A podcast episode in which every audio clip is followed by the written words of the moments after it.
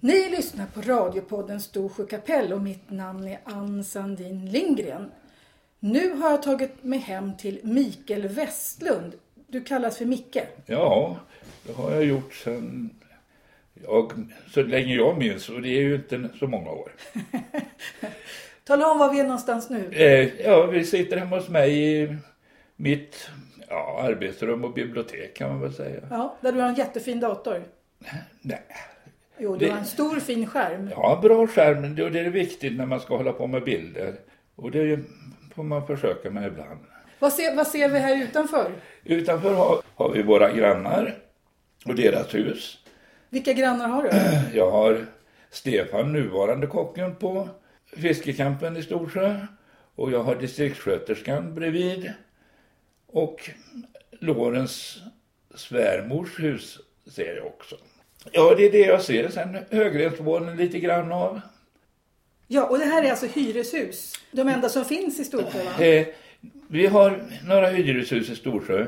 Kommunen ville sälja dem till en privat gubbe som ville flytta många av husen ifrån byn. Och de frågade mig ifall jag ville, gick bra att flytta på. Och jag sa ja. Men jag ville flytta till Göteborg, Vaxholm eller Östersund. Vadå flytta på husen? De skulle ta bort Ta husen? bort husen härifrån. Varför då? Ja, det- Han hade mer hyresgäster där än han, han trodde det fanns där. Så kommunen ägde det från början Mm. och nu är det en ekonomisk förening som har det. Ja, Hur många, hur många hyreslägenheter är det? Eh, Det är fem i de här sm- små separata husen. Och sen är det tre, ett, två ettor och en tvåa i Harren, den lilla gråa längan ovanför oss. Och sen är det gamla distriktsskötersmottagningen. Okej, så allt det här är en ekonomisk förening. Allt är en ekonomisk förening och vi köpte det för 600 000 alltihop. Ja. Så har vi renoverat och gjort om lite grunder och fått det bättre. Och det är ju över 25 år så det börjar ju hända saker här. Just det. Pannor brukar smälla och kylskåp och... Jaha, okej. Men nu Mik- Mik- Mikael Westlund måste du ju berätta, för du är ju inte Storsjöbo, det hör man ju på. Du är Storsjöbo nu, men du är inte född i Storsjö, för du har en helt annan dialekt. Jag är född i Stockholm under kriget då. Och min pappa var utlånad till kommunikationsdepartementet och satt där och jobbade. Efter två år kom jag till Göteborg och bodde där till jag var 12. Sen blev det Så du är Karlstad. uppväxt egentligen i Göteborg? Ja, och sen... För det hör man lite grann, du har lite göteborgsk anknytning va? Eller? Ja, och värmländskan också. Och För, värmländsk också? ja, för vi kom till Karlstad. Där mm, ja, farfar och en annan gubbes lilla bussbolag startade. Och vad utbildade du till eller vad, vad gjorde du när du gick ut skolan?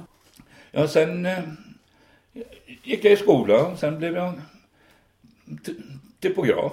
Typograf? Ja. Det, Och- det var kanske framtidsyrket då, men det försvann ju sen va, som yrke? Eh, det var fram... Nej, det var ett yrke då. Sen eh, när jag blev runt 20 år så var det första ekonomiska svackan. Aha. Och då blev man utan... Nej, jag blev inte utan jobb, men jag sökte mig... Jag var rastlös och sökte mig runt. Och sen började jag lite grann i restaurang. Och lite med kläder och... Sen blev det restaurang i alla år. Sen dess Är Du är utbildad kock? är jag självlärd kock. Du är självlärd kock. Jag har inte gått någon skola, jag har gått den hårda skolan. Den hårda skolan, livets hårda skola. Livets hårda skola, men den hårda kockskolan. Och det- Och det är ett ganska tufft jobb. va? Ja, mycket tufft. Ja. Var jobbar du då någonstans? Först i sådana här grillkiosker som blev i början på bensinstationer och sånt. Och sen flyttade jag upp till Dalarna och där höll jag på med kläder. Men sen helt plötsligt fick jag ett ryck att jag skulle börja åka skidor också. Sen började jag i Sälen och jobbade där en säsong. Och sen flyttade jag ner till Stockholm och började med restaurangen mer eller mindre. Så blev det Vaxholm efter ett halvår, ett år, i- ett år i, i Stockholm. Alltså är på bå- jobbar du på båtarna då? Nej, Utan Vaxholms hotell? det kommer jag till sen. Jag jobbade ja, på, i, hos gamla pizzakungen lite grann i Stockholm. Mest i matsalen då. Och sen eh, på en av de första så kallade franska krogarna som hette Café de Paris på Sturegatan. Och det var inte ett dugg franskt. Men sen kom jag ut till Vaxholm och började jobba där hos några olika där och sen blev det Vaxholms hotell. Det är ett jättefint hotell. Ja, det ligger vackert. Det ligger vackert och det är fint och det är trevligt att vara där. Men då lagar du från pizza och korv, då lagar du massa och roliga rätter då på... För, Ja. för det, är, li- det är väl lite så här fint att komma och, och bo på Vaxholms Ja, ja, hotell. Vaxholms hotell har en hög standard Ja. fortfarande. Och det var en jättebra köksmästare som man lärde sig mycket där. Sen var jag ju kökschef då på pizzerian i, i hotellet. Och där fick man lära sig, för då stod man ensam och fick lära sig allt om inköp och allting. Själv fick man lära sig. Är inte det ett ganska stressigt jobb? Ja, och det är lite långa dagar. Långa dagar? Ja. Det var jag från nio på morgonen till eh, tolv på kvällen. ja. Kanske en, en rast eh, som man kunde gå ut en, en stund. Det är tufft. Ja, och sen hade jag bara en ha- eh, Vaxholmsbåt som jag hade kaptenen i som hette Havsörnen. En mycket sjövärdig och trevlig båt. Trevliga turer. Och, och där du jobbar, där köket var ombord på båten? Den köket var, det var mer eller mindre kafeteria med lite smörgåsar och så här, lite små rätter. Jag hade väl m- mer rätter än vad jag fick ha. Jag. och s- eh, på somrarna gick vi mellan Stockholm och ute på dagarna. Så då låg man på ute tre timmar mitt på dagen nästan varje dag. Ja, Det är extremt vackert. Så man gick genom Baggensteken och ja, jag kommer inte ihåg, jag nämnde fjärde kom man till och sen utsidan. Vi, vi bor, i- jag bor inte så långt därifrån, Jag jag vet bor på det. Tyresö. Ja, Så att, det är vårt segelvatten. jag, jag tjuvläste om det. Ja, Nej, så att, eh, då gick man utsidan eh, Ornö och ner till Utö. Och sen på höstarna gick man mellan Årsta och Utö och Utö Dalarö, hur gammal var du då? 40. 40? Vi hade ju eh, ubåtsincidenterna.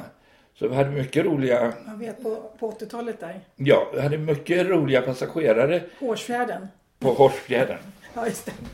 Men nu, du får inte berätta, för nu måste, jag vill att du ska komma framåt i tiden. För Ja, jag vill ja, ja, veta ja. Hur, du- hur, du- hur du hamnade här. Ja, ja, det, Mikael. det, det Micke. kommer snart. Eh, och där hade vi mycket roliga och underliga passagerare under den tiden. Ryskar med stora kameror och annat. och de fick man beslagta innan man åkte över. Jaha.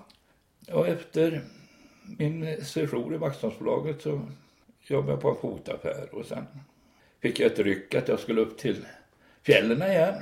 Och då blev det Storulvån. Jaha. Storulvån. Ja, Har de också fin restaurang där? inte då. Nej. Då var det en, eh, ganska nytt. Det, det, det var övergångsperioden mellan det gamla och det nya. Ja, för nu är det, väl- är det väl de kända för väldigt fin mat. Ja, a- alla fjällstationer har blivit eh, riktigt exklusiva. Gourmetrestauranger. Ja, och, men det här var i mellanperioden så att eh, det var lite, man pratade lite om eh, den nya tiden då. Är det 80-tal Nej, eller nu är det 90-tal? 90-talet. Nu är det 90-tal. Och eh, på slutet av den tiden så blev det från Länsstyrelsen och turistnäringen vill ha kvar vinteranställda även på sommaren. Och, eh, då hade Länsstyrelsen och turistföreningen en fiskeguideskurs som jag gick på. Kunde du någonting om fiske innan? Ja, västkusten. Jaha. Makrill Ja. och hummer ja.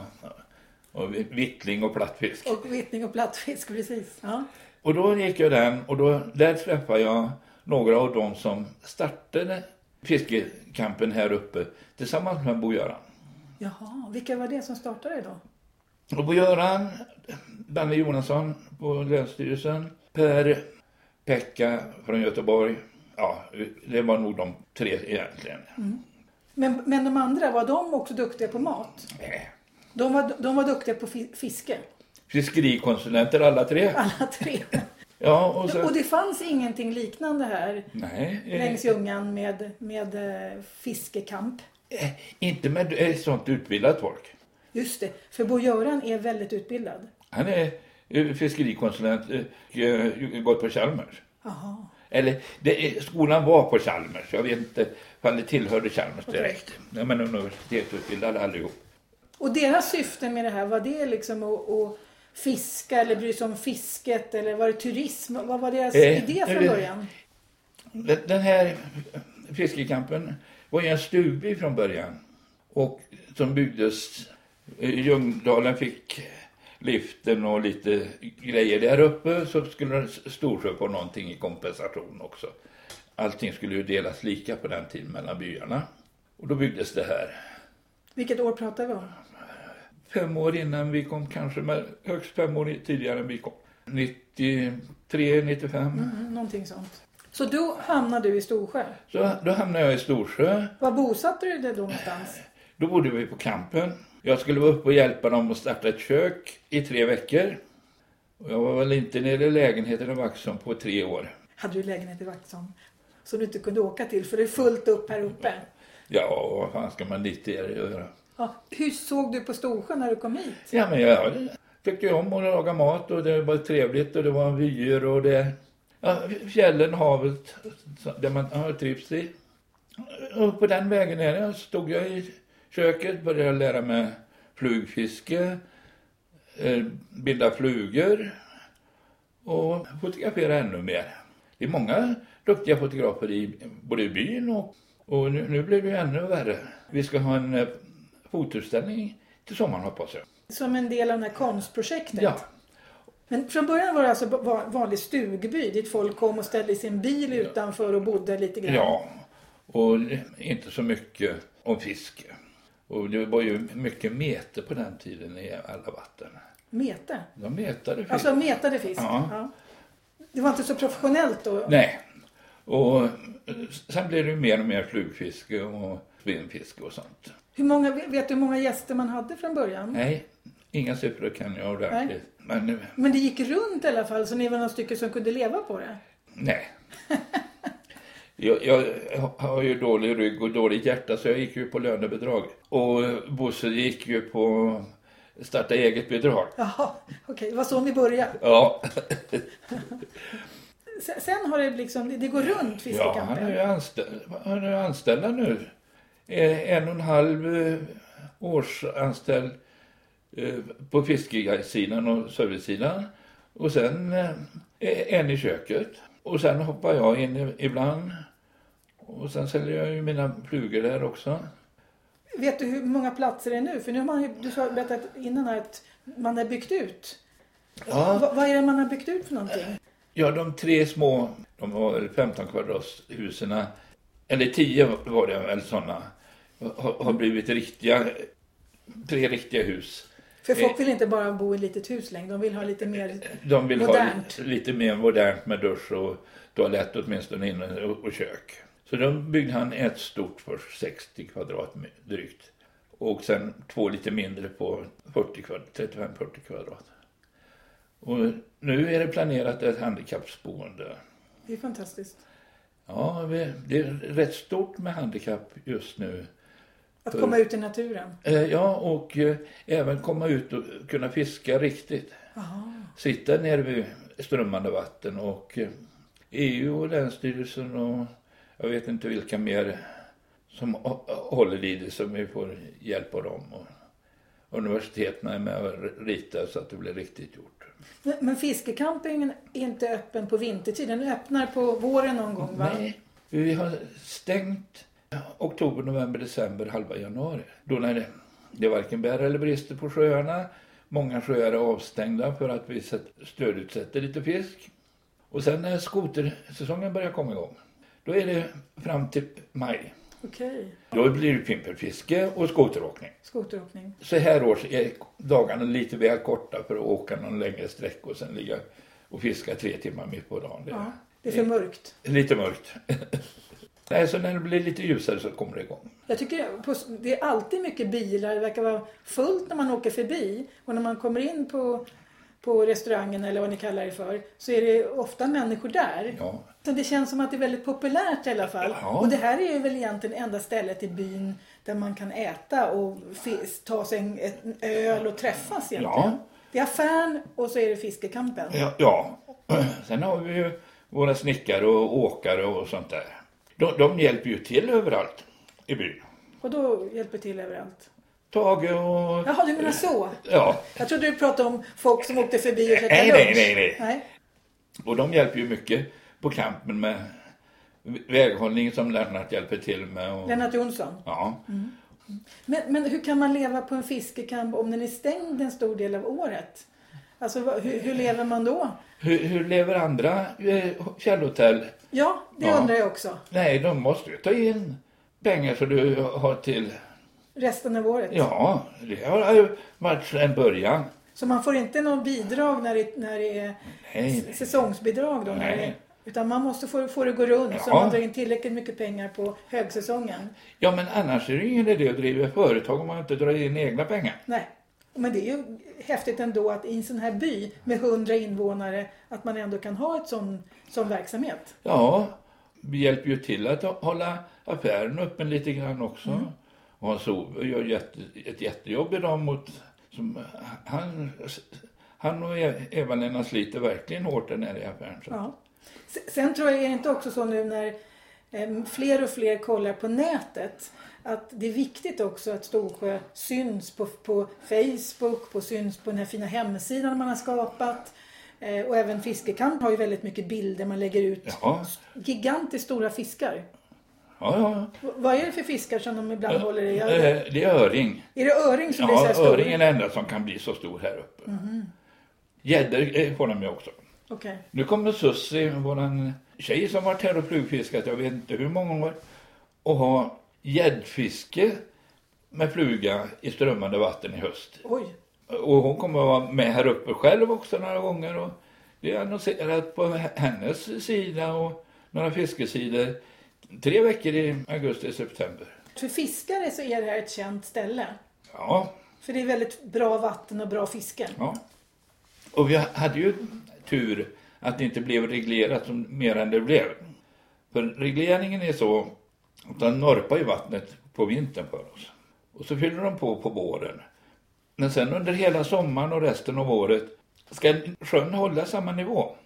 Så de öppnar och stänger dammen så de Reglera den. reglerar, men de reglerar ju i, ungefär i samma takt som om det inte hade varit någon damm. Men som sagt, då, under vintern så snor de så de inte de får ner till Flåsjön och i kraftverket där. Och, och Peter, kan du tillaga alla de här eh, fiskarna som ni får upp här? Är det liksom, är, är fisk, har du blivit extra duktig fiskekock då? Nej, eh, det har jag inte blivit. För i- i Vaxholm var det ju rätt mycket fisk också. Och vi hade till och med mört Oj! på matsedeln eh, på Vaxholms hotell. Ja, det- Jaha. Men hur tillagar man gädda? För det, det har inte varit, tycker jag inte jag, någon god fisk. Eller är gädda en god fisk? Fråga fransmännen. Okej. Men det är kanske är skillnad på en dygädda i Stockholms skärgård Eh. mot en gädda här uppe. Dyrgärna finns inte i Stockholms skärgård. Finns utan, inte?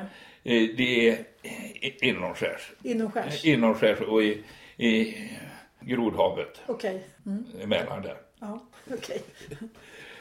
Det beror på vattnet. Det beror på vattnet. Ja. Så här smakar gädda bra här uppe. Det smakar knappt gädda. Då smakar det nog bra. Ja, Vilken fisk gillar du bäst? det beror nog på vilket humör man är på. Vi- vilken är din bästa fiskrätt då? Samma bra- svar där. Nej, men jag, jag, jag, jag har inget sånt där, både äter och eh, lagar mat efter eh, humör. Så att, eh, när jag gick i skola på universitetet så var jag tvungen att ha två tanter bredvid mig som skrev hur jag gjorde. För jag kommer inte ihåg vad jag... Hur jag Aha, na- dina recept då menar du? ja, Du, kör, du kör efter känsla? ja, och eh, titta på hyllan vad som finns. Okej. Och och om du tänker idag, vad skulle du vara sugen på för slags fisk idag då? Denna vintriga annandag. Det, ja, en friterad ansjovis med en eh, smakfull bearnaise. Jag längtar tillbaka till Göteborg lite grann för där åt jag hos eh, Leif Mannerström på Kometen när jag var nere och det var skitgott. Va, va, vad står det på menyn annars på fiskekampen? Vad går bäst? Älgfärsbiffarna går nog bäst. Ni kör älgfärsbiffar. Var köper man älgkött någonstans? I byn? Man köper av, av, av de som jagar? Ja. Okej. Och om man då är turist här i Storsjö, vart går de och köper? Kan de köpa Nej. älgkött? Turister som eh, man känner kan få köpa någon bit. Och- eh, Eller så om några bekanta som varit här många år kan få köpa en halv älg eller en kvarts älg. Men annars kan det vara svårt. Det, jag tror det är lika svårt överallt.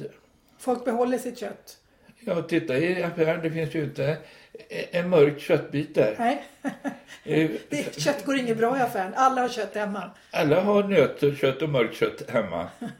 Eh, Fläskkarré, en, en god fläskkarré är lyxmiddag för, för många.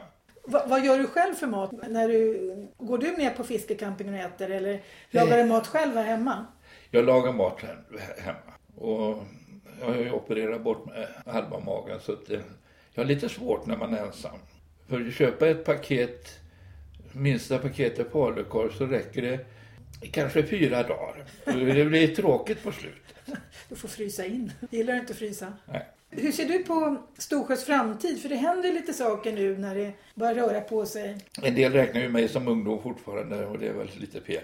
Hur känner du själv? Det är en sak och, och siffran är en annan sak. Nu pekar du på huvudet. Nej, jag, jag, jag har alltid varit optimist så jag tror på framtiden ändå. Och får vi fortsätta och... Men det vi har börjat så ska det nog gå bra. Vet du vad? Jag tycker du ska få läsa upp den dikt som du faktiskt skrev på när jag kom hit. Har du lust att göra det? Ja, jag ska försöka. Men alltså jag väntade på den här intervjun så tittade jag ut genom fönstret och såg en liten, liten skärva av månen i nedan. En rosa himmel och lite annat, och lite nysnö. Så då skrev jag så här. I söder syns den sista skärvan av månen i nedan. Solen färgar månen rosa så svagt. Mellan lätta moln syns skyn så blå. Snögubben hann förbi och skakade av sig några fjun i natt. Västan håller sig lugna nu. Så får vi se hur han mår innan kvällen. Några grader minus vi har och Lennart har gjort vägen så fin. Men ta det lugnt när ni hemåt far och en fin avslutning av året. Jättevackert. Och du är väldigt aktiv på nätet. Du, du, du är väldigt aktiv på Facebook. Eh, ja, ja, ja, det ingår i min morgon, ny, morgonnyheterna. Då lä- läser man tidningarna och tittar på Facebook. Tittar på hur vädret ser ut i, i Vaxholm. Och det är det man gör. Om det är något roligt och intressant. Du tittar på vädret i Vaxholm också. Ja, men de har ju webbkameran. Jaha, så du har full koll. Jag har full koll. Då tittar vad båtarna och flyget är. Titta vilka flygplan som far förbi. Okej. Och den här f- Facebookgruppen Storsjö kapell, när, när alla lägger ut olika saker där. Inte så många. Det är mest på min egen sida. Du har en egen sida. Nej, Alltså du skriver själv. jag skriver själv bara. Ja. För, Så du kan hålla kontakt med alla dina gamla vänner. ja, det är mest för den sakens skull. Och eh, både gamla och nya vänner. Jag fick ett jättefint julkort här. Eh, Det är din tur att läsa. Åh, titta här. Nu har du ett julkort. God jul, gott nytt år önskar din Facebookvän René. Tack för dina inlägg under året. Alltid trevligt att få se fina vyer och tänkvärda inslag. Det var ju trevligt. Det är en tjej från Vaxholm som är för ung för att jag ska känna. Som skickar mig det här. Vad gulligt. Nu blir du rörd. Ja, Ja. Tack Micke, Mi- Mikael Westlund. Eh, Och tack för att du fick komma hit till det här trevliga stället. Och vi hoppas på bra fiske, eller hur? 2017. eh, Va- Eller vad hoppas vi- vi på för 2017? det är mycket mer större än egentligen än fisket. Men vi önskar också bra fiske för Storsjöborna Såklart vi ska ha och de som kommer hit. och ett bra fiske på ett bra sätt. Att de som kommer upp får känna lite fisk och ha en fin upplevelse både på fisket och i naturen. Mycket bra. Tack så mycket. Ni har alltså lys- lyssnat på radiopodden Storsjö kapell och mitt namn är Ann Sandin Lindgren.